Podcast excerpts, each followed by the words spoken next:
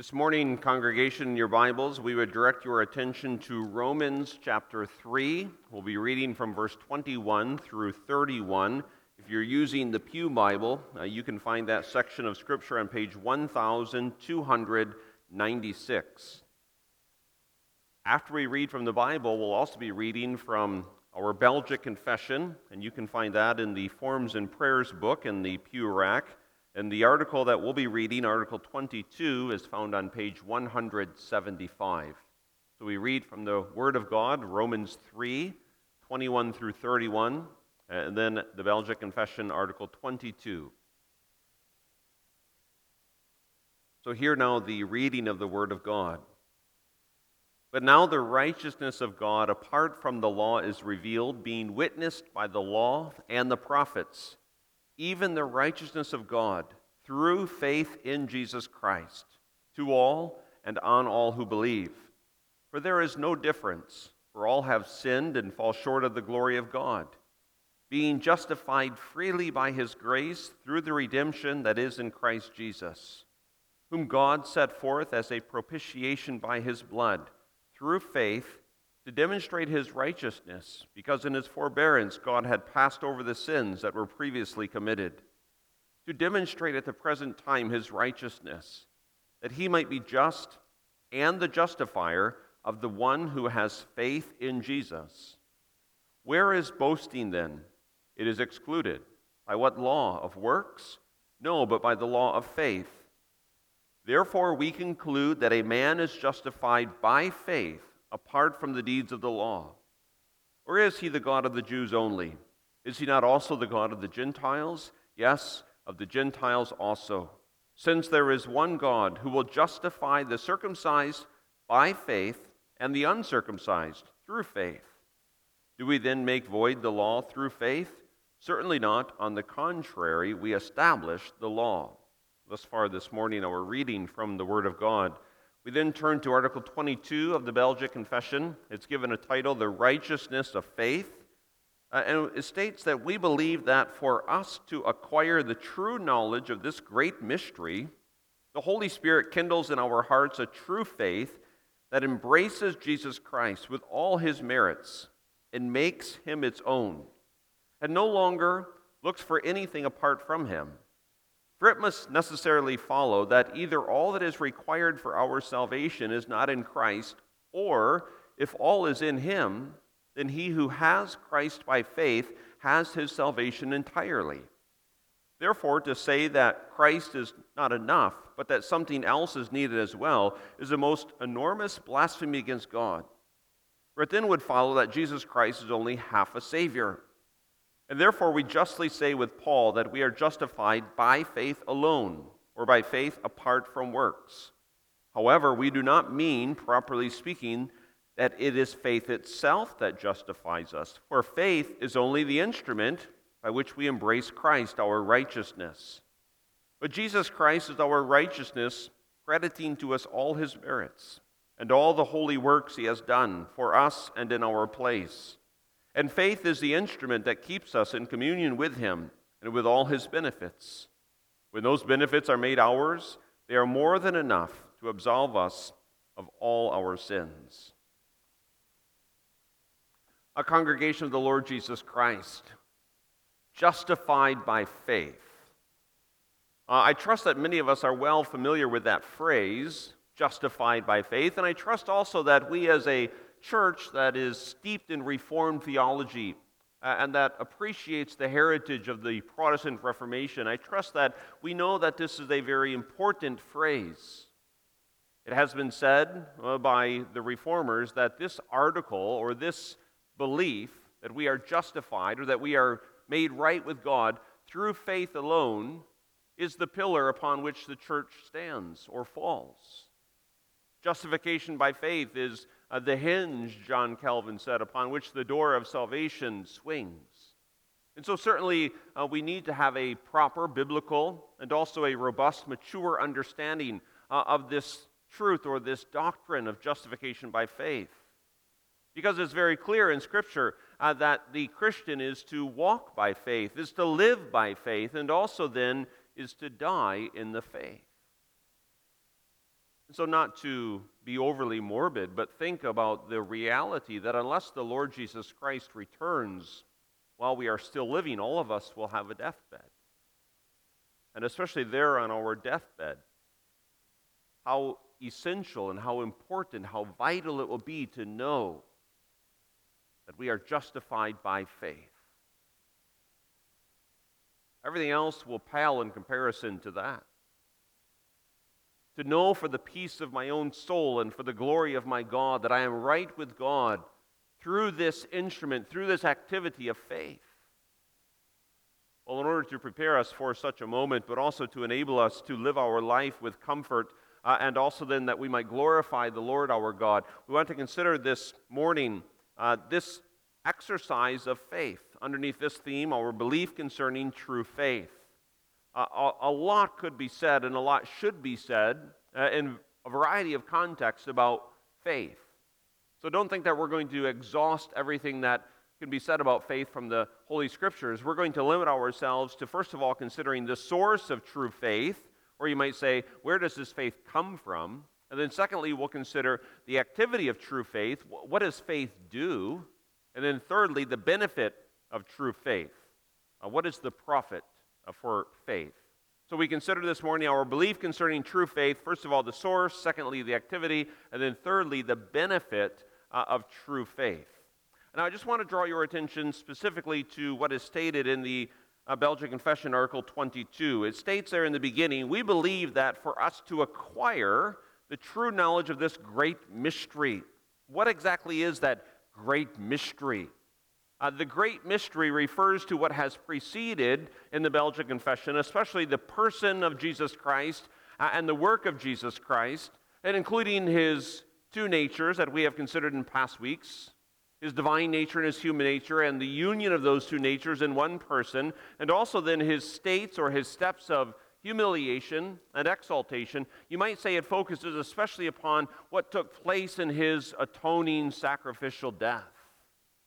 You can think of what the Apostle Paul writes a Great is the mystery of godliness. And then God is manifested in the flesh. So, this great mystery uh, is not some type of Gnostic uh, sort of secret that no one else knows. This great mystery is who Jesus Christ is and what he has done for us and for our salvation. Now, in order to acquire, to come to a saving knowledge of that, who Jesus Christ is and what he has done, the Holy Spirit must produce faith within our heart. Well, why? You'll notice underneath the source of true faith, if you're following along in the outline, we've put this subpoint true faith is created by the Holy Spirit. And that's necessary for this faith to be created by the Holy Spirit, the third person of the Trinity, given humanity's sinful nature. And now, our world, especially in Western culture, we like to boast about all that humanity is able to accomplish. But there is one thing, especially, that humanity can never accomplish in and of itself, and that is the creation of faith. You and I, by ourselves, apart from the work of the Holy Spirit, can never come to true faith. And as a parent, we can never, by ourselves, create true faith in our children. And I, as a minister, I mean, I could stand up here and I could preach the most powerful sermon uh, with all of the proper pulpiteering, but I cannot produce by myself true faith in anyone. Because we are by nature, given our fall through Adam, dead in our sins and in our trespasses, as the Apostle Paul clearly states, especially in Ephesians chapter 2. And you being dead. Now, thanks be to God that that passage goes on and it speaks about being made alive, being made alive by the work of the Holy Spirit. But we need to understand the severity of our fall. The Holy Spirit must and thankfully does produce this faith because by nature, all of us are unable but also unwilling to believe. And every single human person is unable and unwilling to believe on the Lord Jesus Christ for salvation. And so this points out the necessity uh, of what Jesus Christ calls in John 3, verse 3, the new birth, uh, or being born from above. Theologically, we often refer to this as regeneration. Uh, and we ought to just kind of check ourselves as a congregation, and this would be good, especially for those who are in a position of leadership or in a position of teaching within the midst of the congregation. How familiar are we with not just this word regeneration, but, but with the truth that is communicated by the word regeneration? Uh, are we aware that what our baptism form says, uh, in, in the older baptism form, that our children also are conceived and born in sin and subject to all manner of misery, yes, even to condemnation itself, unless they are born again. Now, what exactly do we mean by that being born again, or being born from above, or being regenerated? Well, that is the work of the Holy Spirit, the work of only the Holy Spirit. And that brings us into our second subpoint that true faith is created in the human soul uh, or the, the heart of a person.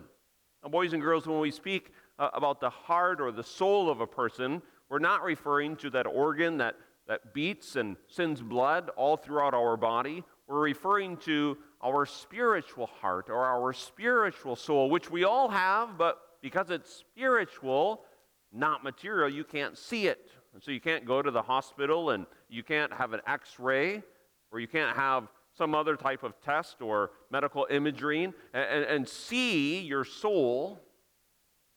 But all of us have one. Now, there's an importance to what we call biblical anthropology, to understanding who we are according to the insight that we see from Scripture. So, all of us have a body and we have a soul.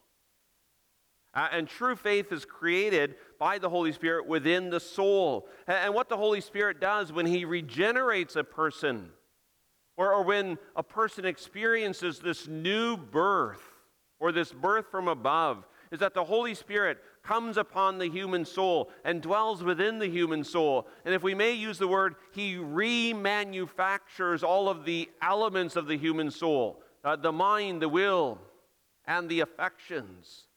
Uh, now, some of you uh, are very, very gifted mechanically. And so perhaps you know what it is to remanufacture something, to rebuild something. And so perhaps uh, you're a diesel mechanic. And uh, a customer calls and says, Well, I have this engine, but it's seized up. It won't even turn over. Everything's locked up in place because of perhaps a lack of use or perhaps because of abuse. So all of the parts are still there in the engine. It has the pistons and the rings and the crankshaft and the, the head and all of the fuel injectors are there, but it doesn't work. It's locked up and it's seized up. Uh, that's a faint analogy of what the human soul is like by sin, by our fallen condition. All of the parts are still there, Fallen man still has a mind, still has a will, still has affections, but they're seized up because of the impact of sin so that they don't work properly. Well, the Holy Spirit then remanufactures the soul. And by his mysterious work within the soul through the gift of regeneration, he takes the life that Jesus Christ has obtained and he applies that to the soul, rebuilding the soul. So that the mind now has the capacity to know truly. And the will now has the ability uh, to will that which is good, not in of itself, but because the Holy Spirit is there, remanufacturing the soul. And now the Holy Spirit does not only create the capacity for faith, but the Holy Spirit also makes the activity of faith. And here's where our analogy of the diesel mechanic falls short because the diesel mechanic doesn't actually make the engine run. So think of the Holy Spirit not only as the master mechanic upon the soul of the fallen individual, liberating it, giving it a renewed capacity to operate, but the Holy Spirit is also the fuel, you might say, that, that energizes the soul so that the soul of a Christian actually believes, has a true knowledge, and has a, a, a confidence and a trust in the gospel promise of the Lord Jesus Christ. And the Holy Spirit works this immediately uh, with the Word of God. And so we understand as we transition away from our first point to our second point this basic truth. Faith is not something that we muster within ourselves. but rather faith, both in the original capacity to believe and also in the ongoing exercise or activity to believe, is a result of the work of the Holy Spirit. Now, that ought to give us a couple points of application. First of all, let us be careful. Let us be careful that we never overestimate our own ability. Let us never overestimate our own ability to the point where we think that we, by ourselves, have the capacity to believe. We are continually dependent upon the work of the Holy Spirit. In connection to that, a second point of application, if we understand that the Spirit uses the Word as an instrument, as a means, then we're also revealed the necessity of emphasizing the Word. Faith comes by hearing, Romans 10 tells us, and hearing of the Word of God. So, you and I, at this point, we ought to be reminded we need to live by faith, and we need to die in the faith. But we cannot produce that faith in and of ourselves. It is the work of the Holy Spirit, and the Holy Spirit primarily uses the Word as that Word is proclaimed. And so the Word proclaimed is the life giving source of our spiritual activity. So you and I need the Spirit, and you and I need the Word. Uh, and that's important as we consider our second point the activity of true faith. What does true faith actually do in its activity? A true faith is not passive, true faith is active.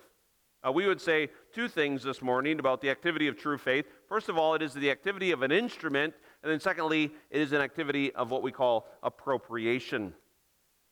Faith is an instrument. And I want to be clear here and try to take this apart as clearly as we can because of the importance of this. But if you are taking notes, I would at some point in your notes just write faith is an instrument. Now, our Belgian confession is clear that when we say we are saved by faith, it's not as if God looks down upon us and sees that we are those who exercise faith and therefore says, because that person exercised faith, on the ground or on the basis of their faith, I will declare them righteous. We are declared righteous. We are justified on, on the basis of the work of Jesus Christ. Not on the basis of our faith, but we receive the work of Jesus Christ and the benefits of that work through faith. That's what we mean that faith is an instrument. It is not, it is not the meritorious ground. And we'll come in just a moment to a pastoral application on that point. But faith as an instrument unites or establishes this relationship, this bond between the Christian and Jesus Christ.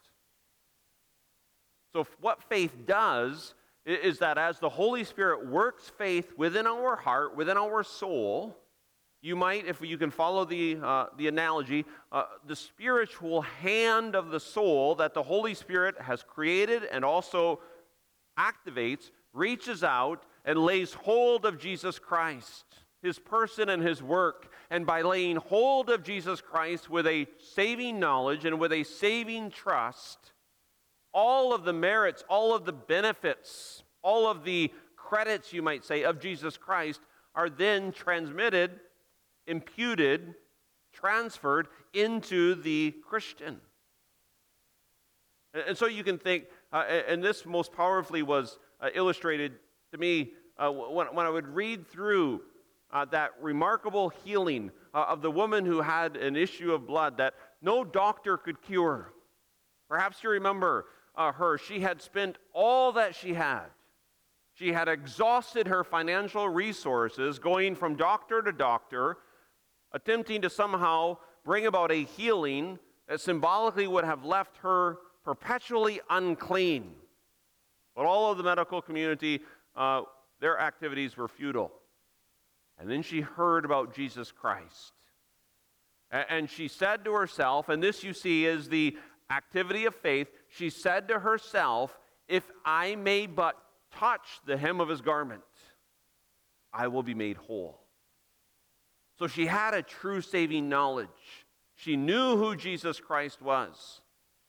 And she also then reached out the hand. Now, in her case, of course, given the earthly ministry of Jesus Christ, it, was a physical hand actually reaching out. And so remember, she came through the, the multitudes that were pressing around Jesus. Uh, and, and she tried to do it in secret. No doubt she was a woman who had long been associated with guilt and shame given her condition. But she reached out her hand, saying to herself in the activity of faith, If I may but touch the hem of his garment. And the moment she touched the hem of the garment of Jesus Christ, she was immediately made whole. Not because God looked down and said, Oh, what a wonderful woman this is. Look at upon her exercise of faith. Because of the ground of her faith, I will therefore grant her this cleansing. No, but because she was united to Jesus Christ. And you remember also that Christ stopped. And he said, Who touched me? And then she was drawn forth to bring this profession of faith. But that just illustrates the activity of faith as an instrument. The point of pastoral application uh, is this faith, in its exercise, waxes and wanes in its strength. Now, waxes and wanes, maybe that's a bit of archaic language. Sometimes our exercise of faith is much stronger than other times. Now, I believe that if we're a mature Christian, And if we honestly reflect, we will have to agree with that statement. But even if we don't agree with that statement, we make that statement upon the testimony of Scripture. You can think of, for example, Peter. Sometimes his faith was very, very strong. Perhaps you might say too strong, and that he kind of boasted in his own self reliance. Other times, the, the faith of Peter was rather weak, and you can think also of Thomas. An example after example uh, could be brought forward uh, of the individual Christians who at times their faith was very, very strong, and at other times, and sometimes soon after, it grows very, very weak. You can think of Elijah standing out on Carmel, slaying all of the prophets of Baal. One against 400, one against really a nation. There he stood. His faith was very, very strong uh, as he called down fire from heaven. And then Jezebel speaks, and then Elijah, run, Elijah runs. And I say this because this is a point of pastoral application, because at times God's people can be troubled because of the weakness of their faith. But sometimes the trouble is because we think that God receives us based upon the strength of our faith, but that's not correct. God receives us for the sake of Jesus Christ. And even the weakest exercise of true saving faith is sufficient to receive the fullness of Jesus Christ. And so the Christian can indeed, at times throughout his or her life, and maybe even at times when they're sorely distressed because of circumstances or because of their own lack of health, even perhaps when we come uh, to lie upon our deathbed and we might feel within ourselves that our faith is rather weak, maybe even very weak, we can say, Lord, I believe, help thou my unbelief. Because even the weakest exercise of true saving faith is sufficient to receive the fullness of Jesus Christ. Now, I know in addition to mechanics, there's also some in the congregation, and my apologies if these illustrations seem kind of male orientated. Uh, I just ought to pay more attention to uh, what females do in uh, various aspects of life. But you think perhaps of a construction job site and an extension cord. And sometimes you'll have it where the connection isn't quite uh, favorable. You know, the extension cord has a short in it. And, and so your, your power saw doesn't run properly because there's a short in the extension cord. That's not the way it is with true saving faith even if the connection is weak because of our own infirmities, all of the benefits of Christ are received. And doesn't our form for the Lord's Supper recognize again the not only the possibility but the commonality of weak faith? We do not come to the table of the Lord to testify thereby that we have perfect faith. I've known individuals who have struggled before the reception of the Lord's Supper because they weren't sure that their faith was healthy enough to receive the Lord's Supper. humbly I say that's a misunderstanding of the way faith works. We don't come to the Lord's Supper to testify that we have perfect faith. If we had perfect faith, we wouldn't need the Lord's Supper. We come in the Lord's Supper testifying, yes, that we have true faith, but that it is often weak. And our gracious Father condescends down to the weakness of our faith, and He gives us those visible signs and seals to testify so that our weak faith might be strengthened. So do not despair if you find that your faith is weak. If it is true faith, well, what is true faith? Well, that brings us into the second subpoint. Uh, true faith has this activity, it appropriates. And there again, we, perhaps we've chosen an overly theological word. Appropriation just means to take for oneself. True faith, you notice this is the way uh, that our Belgic confession describes it. True faith embraces, embraces, holds on. How, when you think, and perhaps here's an analogy uh, for the fairer gender in our midst, when you think of uh, a diamond ring being given at an engagement or at a, a wedding ceremony, a diamond ring, uh, the diamond has all the value in that ring. Uh, there might be some value in, in the gold band, but for the most part, the diamond is what has the co- color, clarity, and a few other C's. I forget them off the top of my head. But a jeweler also knows the importance of the prongs that hold the diamond.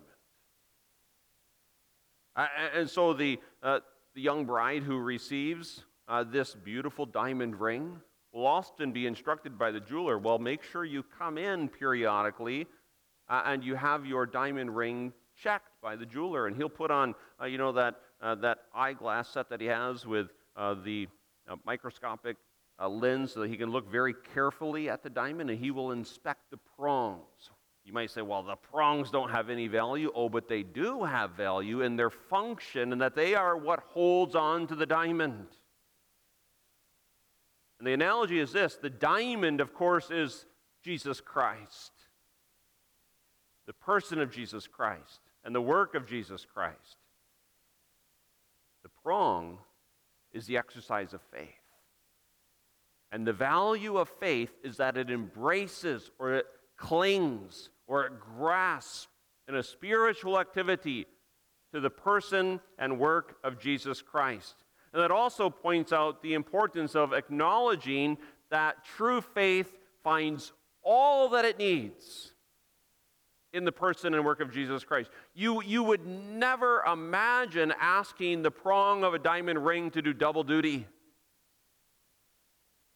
That prong has one object upon which it holds the diamond. And I know the analogy, you know, it, it, sounds silly, but you would never hang anything else off of that prong. You would never ask that prong to hold onto the diamond and your car keys. Uh, the prong would say, if it could speak, no, my exclusive function is to grasp this diamond. And so also true faith especially as true faith matures, true faith sees the beauty of Christ, sees the fullness of Christ, sees the sufficiency of Christ. And true faith then says, I'm not going to hold on to anything else because I have all that I need, all that I could ever want in the person and work of Jesus Christ. So true faith doesn't say, I'm going to hold on to Jesus Christ and something else. And so a point of reflection uh, by way of application. Does your soul find all that it needs in the person and work of Jesus Christ? Now, certainly, we understand that for our earthly life, we have other needs. Our Lord taught us to pray for our daily bread. But when it comes to our salvation, when it comes to our acceptance with God, does your soul say, In Christ I have everything? Absolutely everything. Never saying, In Christ and this or that, but just simply in Christ. I have everything in who He is and in what He has done. Well, that transitions us into our third point the benefit of true faith. And here we'll be brief because future weeks will continue to unfold this more in depth as we begin to look specifically at justification. Uh, but the benefit of true faith brings about an imputed righteousness. Uh, imputed is different than infused. Imputed uh, is a credit, a transfer from one's legal account, so to speak, into another's legal account. And when true faith embraces the person and the work of the Lord Jesus Christ, all of the benefits of Christ are then credited into that person's legal account before the standing of the Father in his tribunal judging activity. And so, the way our confession puts this, uh, speaks about uh, what the Apostle Paul is referring to uh, when it speaks in uh, Romans 3 about being justified by faith. Uh, so, our confession elaborates and it says that when there is this exercise of faith, there is the crediting to us all his merits. All of his merits are credited into the sinner's account just simply because the sinner embraces Jesus Christ by this holy activity of true faith and all the holy works that he has done for us and in our place. And we've said this in weeks gone past, but we'll continue to say it in weeks that lie ahead, and we say it again this morning. This is the double imputation. And, we don't preach about these things just so that we can get all of our theological T's crossed and I's dotted, that we can then walk around town and say, aha, we are the people who understand double imputation. We say these things so that our souls might have rest. And that having rest, we might then come and glorify our great God for the works that He has done. Because imagine for a moment uh, a bankrupt person, a bankrupt person with an infinite amount that is owed. And, and now someone graciously comes and says, I will take all of that debt upon myself in your place. And not only that, I will take all of that debt upon myself, but I will also transfer into your account an infinite amount so that in a mere moment, based upon nothing that the person did, their financial status goes from infinitely bankrupt to infinitely wealthy. Can you imagine the gratitude that such a person ought to have? That is what has happened for the Christian. Not in relationship to material goods that moth and rust will destroy, but in relationship to righteousness. You and I, if we're honest with ourselves, we have to acknowledge that we have sinned. And that indeed is the testimony of Scripture. For all have sinned and fall short of the glory of God. Who of us would dare raise our hand this morning and say, Yes, we have kept all of the commandments of God perfectly this week? If we would raise our hand, uh, John would come and say, You are a liar. None of us have kept the commandments of God perfectly we have violated all of them. Well, what is our hope? Not that I've kept the commandments perfectly, but that Jesus Christ has kept the commandments perfectly in my stead.